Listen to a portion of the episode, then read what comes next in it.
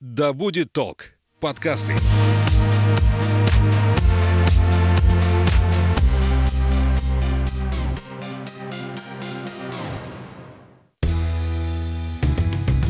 Всем доброго времени суток. Это подкаст «Конюх Федоров», подкаст об осознанном туризме и психологии путешествий. А мы разговариваем с нашим экспертом Анной Статвой, тревел-коучем, кандидатом географических наук. Сегодня у нас тема автопутешествия, плюсы и минусы путешествия, когда вы отправляетесь на собственном автомобиле, микроавтобусе а, в дорогу тогда, когда вам надо и куда вам надо. Тань, привет. Привет, Саш. Автопутешествие. Да. Появилось. Ну, логично, да, когда появились автомобили. И дороги Ну. к ним. В те времена, когда не было автомобилей, были только лошади, да, туризма как такового еще не существовало, тем более в его массовом варианте. Поэтому, конечно, мы можем вспомнить Чехова, там, его путешествие на Сахалин, и он как раз ехал главным образом на лошадях и пересекал в том числе Омскую область, там в районе села Пустынное, да, пересекал Иртыш. Но э, если мы говорим о таком массовом варианте, это, конечно, далеко за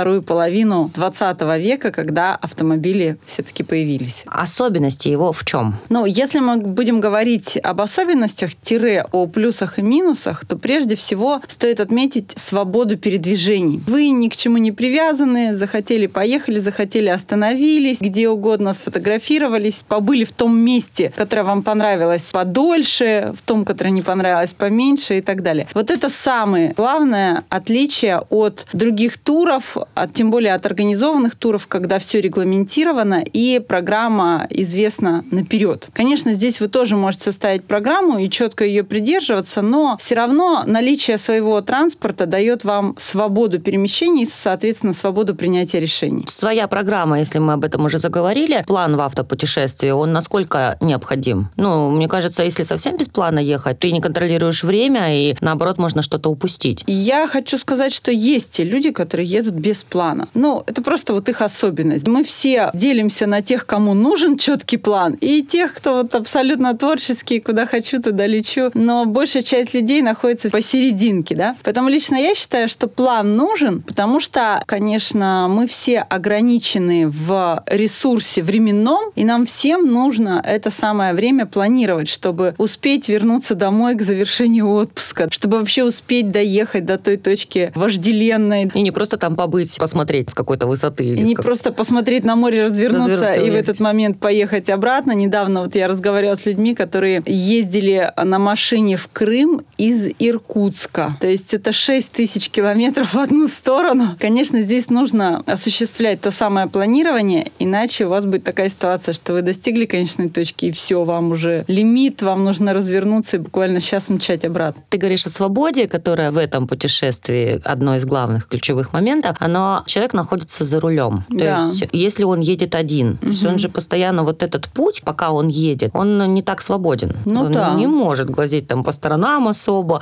Да, это такая большая издержка, потому что вы, если купили, например, тур и отправились куда-то, вы все, вы отдыхаете, вы просто турист. То здесь вы еще и активный двигатель вашего путешествия. И, конечно, это определенное напряжение, это концентрация внимания, это невозможность там расслабиться.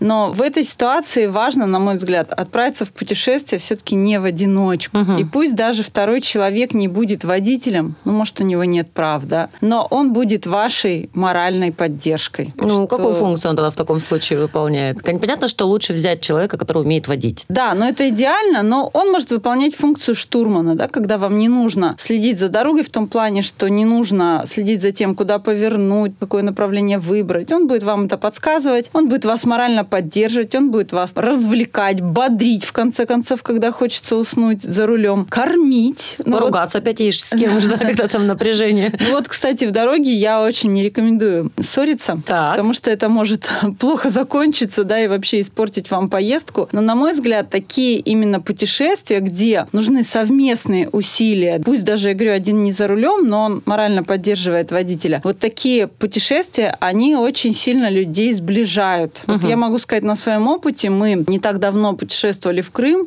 туда-обратно у нас получилось 8,5 тысяч километров Ого. на двоих, что для меня лично немало. И я могу сказать, что мы ни разу вообще не поссорились, то есть мы съездили очень дружно, и действительно это было здорово, когда ты за рулем, тебя партнер поддерживает, там кормится, сдает тебе какие-то условия более комфортные, и наоборот. Если отправляешься с кем-то, а я имею в виду несколько машин, которые едут вот вереницы и большая компания. Ну и как я это вижу, здесь все-таки нужно действительно быть уже друзьями такой сплоченной команды, потому что скорость у всех разная, темпы разные, интересы, может быть, в какой-то степени разные, где кто хочет остановиться. Вот плюсы и минусы большой компании в таком вот путешествии. Угу. Такие путешествия тоже мне знакомы, и о таких путешествиях я много слышала еще от своих друзей, и опыт здесь разный. От э, таких восторженных отзывов, когда все дружно, гурьбой там куда-то поехали, и это создает особую атмосферу, но бывают ситуации, когда как раз возникают конфликты. Но мне кажется, здесь очень важно решить все, что называется на берегу. До отъезда провести, так скажем, собрание и все детали максимально проговорить. Регламент движения у нас такой. Посещаем мы вот эти объекты, вот это мы делаем, это мы не делаем. То есть чем детальнее вы все это проговорите, тем меньше будет вот таких потенциально конфликтных ситуаций. Ну, то есть к началу нашего разговора возвращаемся. Здесь все-таки план и договоренности на первом месте. Вот здесь я бы сказала, договоренность очень важна. Чем больше людей, тем больше должно быть договоренности. Вот в этой ситуации, насколько я знаю от своих хороших знакомых и друзей, конфликты бывают. Ну, потому что мы все разные, да, нам разное хочется получить от этой поездки. И вот здесь важно выяснить эти ожидания и сделать так, чтобы всем было максимально комфортно. Угу. Все-таки главное, к чему следует подготовиться, решившись на такое путешествие. Но я бы сказала, что здесь нужно быть готовым как физически, так и морально. Но физически я имею в виду техническое состояние автомобиля. То есть обязательно пройти техосмотр перед тем, как вы отправляетесь в какую-то дальнюю дорогу. Обязательно иметь необходимый набор каких технических средств, ну, начиная там от лопаты, заканчивая там запаской, ну, естественно, огнетушитель там в машине. Это то, что касается транспортного средства. Обязательно предусмотреть пункты остановок, где вы будете заправлять машину, где вы будете заправлять себя едой. Вот по своему опыту хочу сказать, лучше изучить заранее вот эти места и все-таки стремиться там, например, пообедать или остановиться на ночлег в каких-то проверенных местах, где вы почитали отзывы, увидели оценки. Потому что если вы будете ехать и останавливаться вот в первом попавшемся месте, да, например, вы договорились, что вы едете до 10 вечера, и все, стоп, первый попавшийся отель наш, вы можете попасть в не очень хорошее место. Я Ты так говоришь, как будто знаешь. По уровню комфорта и сервиса. Это абсолютно, абсолютно точно на своем личном опыте. Да, если вам все равно, в каких условиях ночевать и как питаться, тогда можете вот этой рекомендации не следовать. Но если у вас все равно есть какие-то минимальные требования, не то что даже к уровню сервиса, а к уровню чистоты, гигиены, комфорта, чего угодно, тогда лучше изучить эти места заранее. Потому что наш придорожный сервис, к сожалению, пока еще оставляет желать лучшего. И это в э, большой степени касается тех, кто путешествует на автодомах. Такие люди сейчас тоже у нас есть, их становится все больше и больше. Угу. Где они останавливаются, как правило? Они останавливаются в кемпингах. У нас есть специальный сайт, нашей стране, где перечислены все кемпинги России. Но, опять же, кемпинг кемпингу рознь. Где-то есть все условия для того, чтобы остановиться в этом доме. То есть возможность там принять душ, зарядить э, аккумуляторы, есть какие-то настилы. В общем, создано все для комфортного пребывания людей. Где-то нет, мягко говоря, ничего. Просто площадка для стоянки машины, причем на этой площадке... Платная. Да, платная. Могут находиться еще и грузовые большие автомобили, что, конечно, не приспособлено для туристов. А почему так происходит? За границей где-то автотуризм развит, и там инфраструктура вся уже на достаточно хорошем уровне. Почему у нас так происходит? У нас же тоже немало людей отправляется в путешествия, и, казалось бы, рынок должен отреагировать. Ну вот ключевое слово, Саш, которое ты сказала, это уже, потому что за рубежом, особенно в странах там, Европы, вот это направление автотуризм, оно развито давно. Многие путешествуют исключительно так. У нас это только-только начинает развиваться. Еще мало у кого есть те самые автодома. Еще мало где, соответственно, есть кемпинги, потому что это такой сомнительный бизнес, чтобы этот кемпинг процветал. И я уверена, что в ближайшие годы нас ждет расцвет этого направления, тем более, что автодома уже стали производиться у нас в стране. Есть несколько точек производства автодомов. Mm. И цены там, ну, вполне доступные. Так вот, все это только начинает развиваться. Но почему в последние годы так активно да, автотуризм стал двигаться вперед? Потому что, во-первых, пандемия сыграла свою роль, то есть это более безопасное путешествие с точки зрения эпидемиологии, да. А с другой стороны, у нас в последние годы значительно улучшились дороги в стране. Ну, радует. Просто радует, восхищает там. И когда мы в минувшем году ездили в Крым, я могу сказать, что однозначно мы ехали везде по хорошим дорогам. И когда я видела масштаб строек дорог, это радовало еще больше. Что дороги улучшаются, не только качество покрытия, но и все эти развилки, да, развязки и так далее. Ну, то вот мы о центральной части говорим, а если отправиться на Дальний Восток и в сторону Байкала того же, там тоже такая же обстановка? Ну, федеральные трассы, они хорошие. Другой вопрос, если вы хотите заехать в какое-то там уникальное место, в какой-то отдаленный уголок, в какую-то деревню, там уже сложнее, гораздо сложнее. Но если по центральным дорогам ехать, то проблем абсолютно никаких нет. Есть еще специальные приложения, где вот эти все карты отмечены. Угу. И мы говорили с тобой угу. о том, что нужно все-таки не только отметить на пути мотели, кафе, а еще и проверить отзывы. Да, ну я Но... считаю, что это нужно сделать вот по своему опыту. Вот э, чтобы я оставила отзыв, например, это должно быть что-то или очень хорошее, или очень плохое, где там просто меня довели, да. Поэтому они э, могут быть полярны, и, соответственно, средний балл все равно будет так или иначе там объективен. На этот случай что нужно с собой взять? Допустим, ты ожидаешь, что то, что тебе нужно будет в пути, а этого вдруг не оказывается там на протяжении тысячи километров.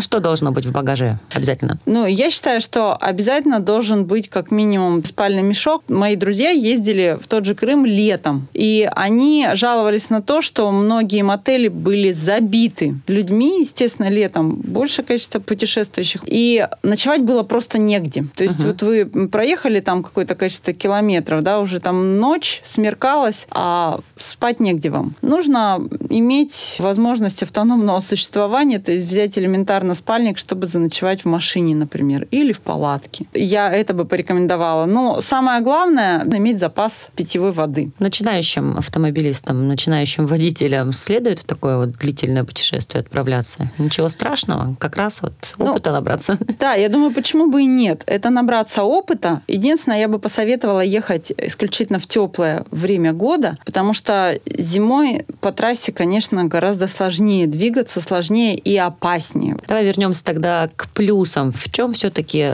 плюсы автопутешествия? Плюс в том, что за одну поездку можно побывать в целом ряде интересных мест. Можно спонтанно где-то останавливаться в том месте, которое вот вам глянулось. Очень часто люди, путешествующие, например, по Чуйскому тракту, трасса входит в десятку самых красивых трасс мира. Те, кто отправляется туда в первый раз, они вот останавливаются там буквально на каждом шагу, потому что везде виды потрясающие. И вот это самый большой плюс. Вам куда-то захотелось, что-то вам понравилось, вы остановились и побыли в этом месте. И вас никто не гонит, то есть вы не в составе э, туристской группы, когда говорят, что вот полчаса вам на то, чтобы сфотографироваться и мчим дальше, вы сами себе хозяин. Дальше плюс заключается в том, что вам не нужно на месте, вот вы приехали в какой-то город, вам не нужно еще дополнительно искать транспорт для того, чтобы поехать на какую-то экскурсию или добраться до какой-то точки. Опять же, вы сели за руль и сами передвигаетесь. Насчет экономической выгоды, вот здесь uh-huh. я бы поспорила, потому что на длительные расстояния, конечно, выгоднее летать самолетом. И мы, когда вот отправлялись в путешествие, мы прекрасно понимали, что с экономической точки зрения это путешествие невыгодное за рулем. Но почему мы выбрали именно этот вид транспорта? Потому что мы как раз хотели посетить ряд других мест. Например, по дороге в Крым мы заехали в Волгоград на Мамаев курган, заехали в Элисту, в Республику Калмыкия, проехали через Ставропольский край. Мы посетили очень много мест еще по пути. И вообще вот сама дорога, она уже доставляет колоссальное удовольствие, потому что когда ты едешь вот вдоль Волги, видишь эти просторы или или ты пересекаешь на машине Урал, это дорогого стоит. Конечно, такого не увидишь ни с самолета, ни с поезда, никак иначе. В России можно вот отправиться куда? Ой, на машине? Можно очень много куда отправиться. Можно отправиться и на восток, то есть вот на тот же Байкал, там, да, посетить Красноярский край, э, Республику Хакасию, кстати, Тыву, потому что до Тывы нет э, железнодорожного транспорта, либо самолет, либо вот автомобиль. Там тоже очень красивые виды, Саяны, мои любимые горы, чрезвычайно живописные. Про Алтай я сказала, это Чуйский тракт. Можно поехать на Дальний Восток, но нужно иметь в виду, куда вы там едете, потому что если вы решите доехать до Колымы,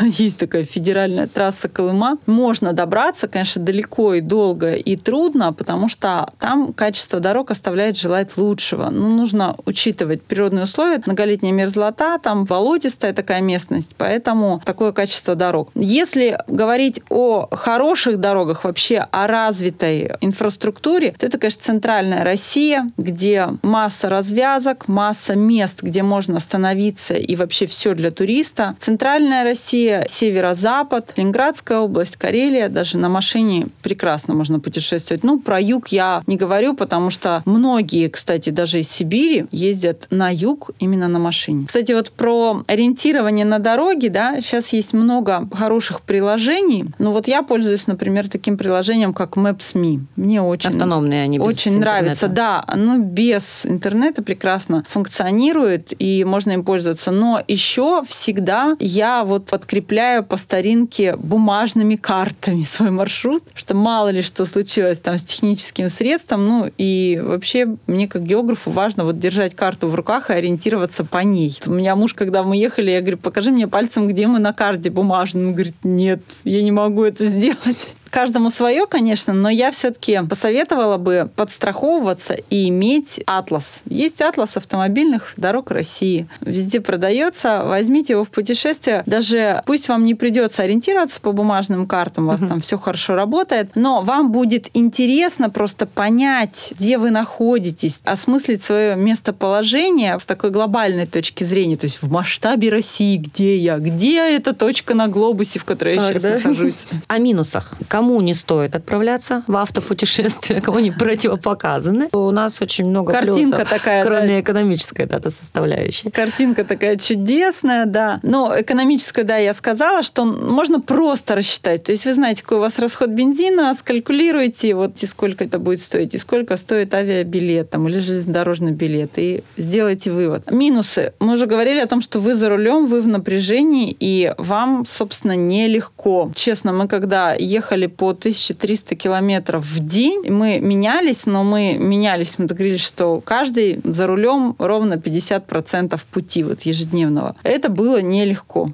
То есть в таком режиме, конечно, здесь об отдыхе сложно говорить. То есть это напряжение. Ну, в большое. таком случае стоит сутки где-нибудь постоять или каждый день все-таки можно садиться за руль? Я считаю, что просто надо делать такой щадящий график. Если бы мы ехали там 800 километров в день, это было бы вообще легко и непринужденно. То есть доехали до какой-то точки, погуляли, посмотрели, посетили какие-то достопримечательности, переночевали, поехали дальше. Нужно адекватно оценивать свои силы и понимать, что вы вообще не робот, вам нужен отдых. Садиться за руль уставшим, ну, категорически не рекомендую. И я знаю еще, что некоторые, когда путешествуют на автомобиле, они едут сутками, то есть когда есть сменный водитель. Но вот для меня, например, это вообще неприемлемо, потому что я считаю, что ночью надо спать. Ни о каком руле даже вот не помышлять. Это мое мнение. К минусам возвращаемся. Да, возвращаемся к минусам. Еще один немаловажный минус – это как раз качество сервиса нашего, который пока еще оставляет желать лучшего, но я уверена, что чем больше людей будет путешествовать на автомобилях, тем лучше будет это самое качество. Потому что люди будут голосовать, что называется, рублем. Гостиницы, те кафе, которые оказывают некачественные услуги, они будут обречены на вымирание. Ну, У них есть плюс какой-то, если вместе они выгодно очень расположены, где востребованы Ну, в выгодном месте обычно есть конкуренция. То есть есть из чего выбирать. И я уверена, что рынок вот все эти вещи сам отрегулирует. Ну, мы можем посоветовать те, кто отправляется в автопутешествие, не ленитесь оставлять отзывы какие-то. Очень большая просьба вот у меня ко всем, кто нас слушает, как раз оставлять эти отзывы, заботясь о тех, кто поедет за вами. Или, И- может быть, вы сами даже Да, да. через несколько лет. Конечно.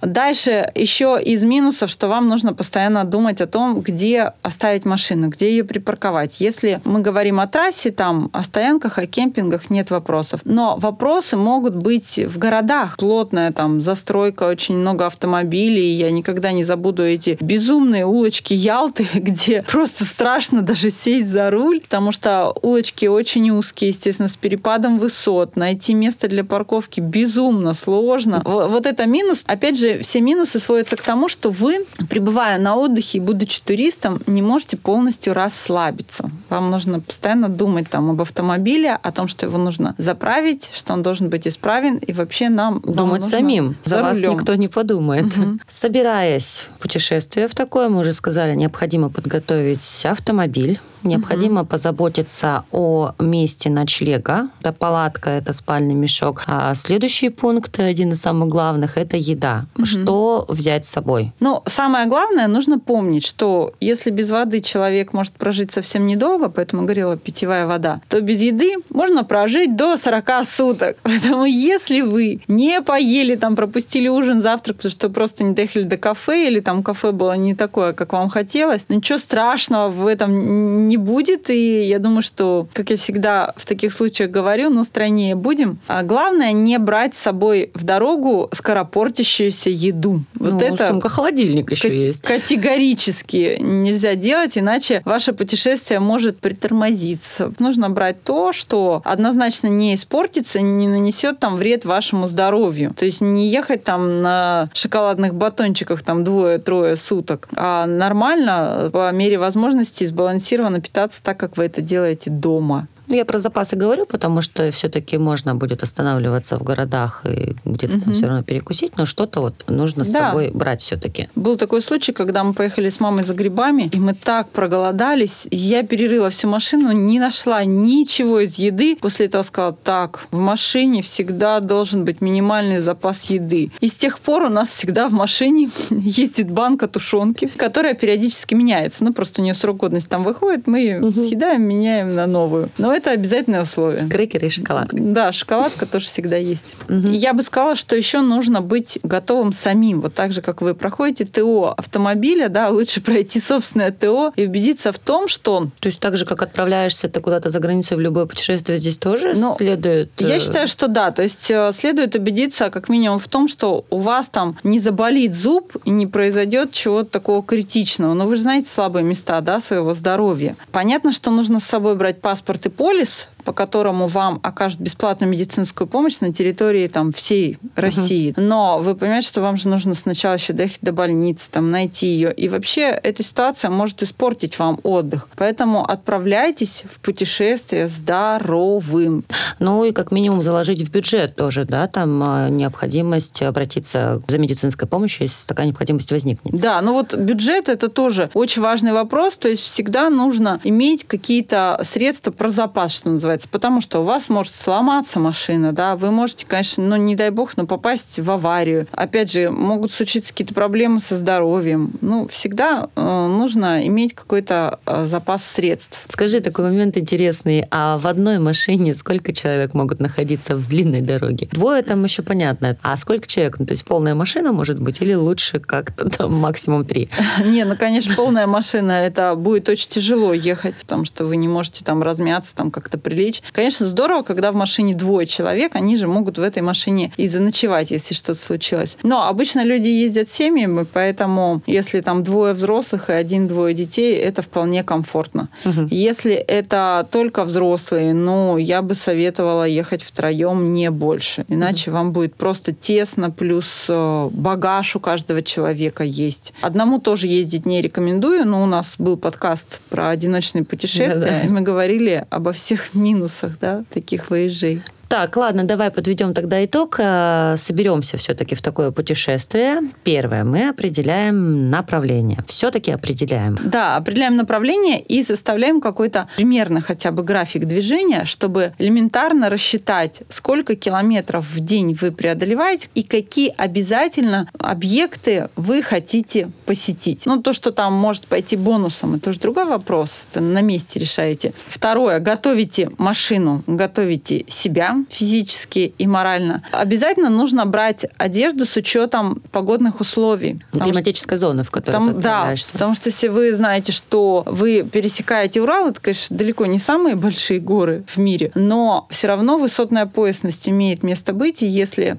у подножия вас там светит солнце и тепло, то не факт, что на перевале не выпал снег. Вот у нас так, так как раз и было. 17 сентября мы пересекали Урал под э, мокрым снегом как раз. Mm. И нужно вот всегда быть к этому готовым. То если вы уезжаете из города, и в городе у вас стоит жара, то не факт, что также будет в точке вашего назначения. Приедете вы в какую-нибудь Карелию летом. Ой, там, знаете, как холодно может быть, еще и дождь может лить. Поэтому изучите вот погодные условия для той местности, куда вы едете. Обязательно, естественно, система навигации. Лучше, когда она чем-то дублируется. Если ваше техническое средство, ну, например, там, навигатор вышел из строя, у вас есть какие-то приложения, у вас есть бумажные карты, я все-таки настаиваю на том, чтобы они были, не помешают. Ну и самое главное, это уверенность в успехе, хорошее настроение и готовность отдыхать. То есть определенная легкость, с которой вы отправляетесь в это путешествие, это ожидание вот этого приятного путешествия. Не говорите о политике, о пандемии. Наслаждайтесь тем, что вокруг вас, и стремитесь как можно больше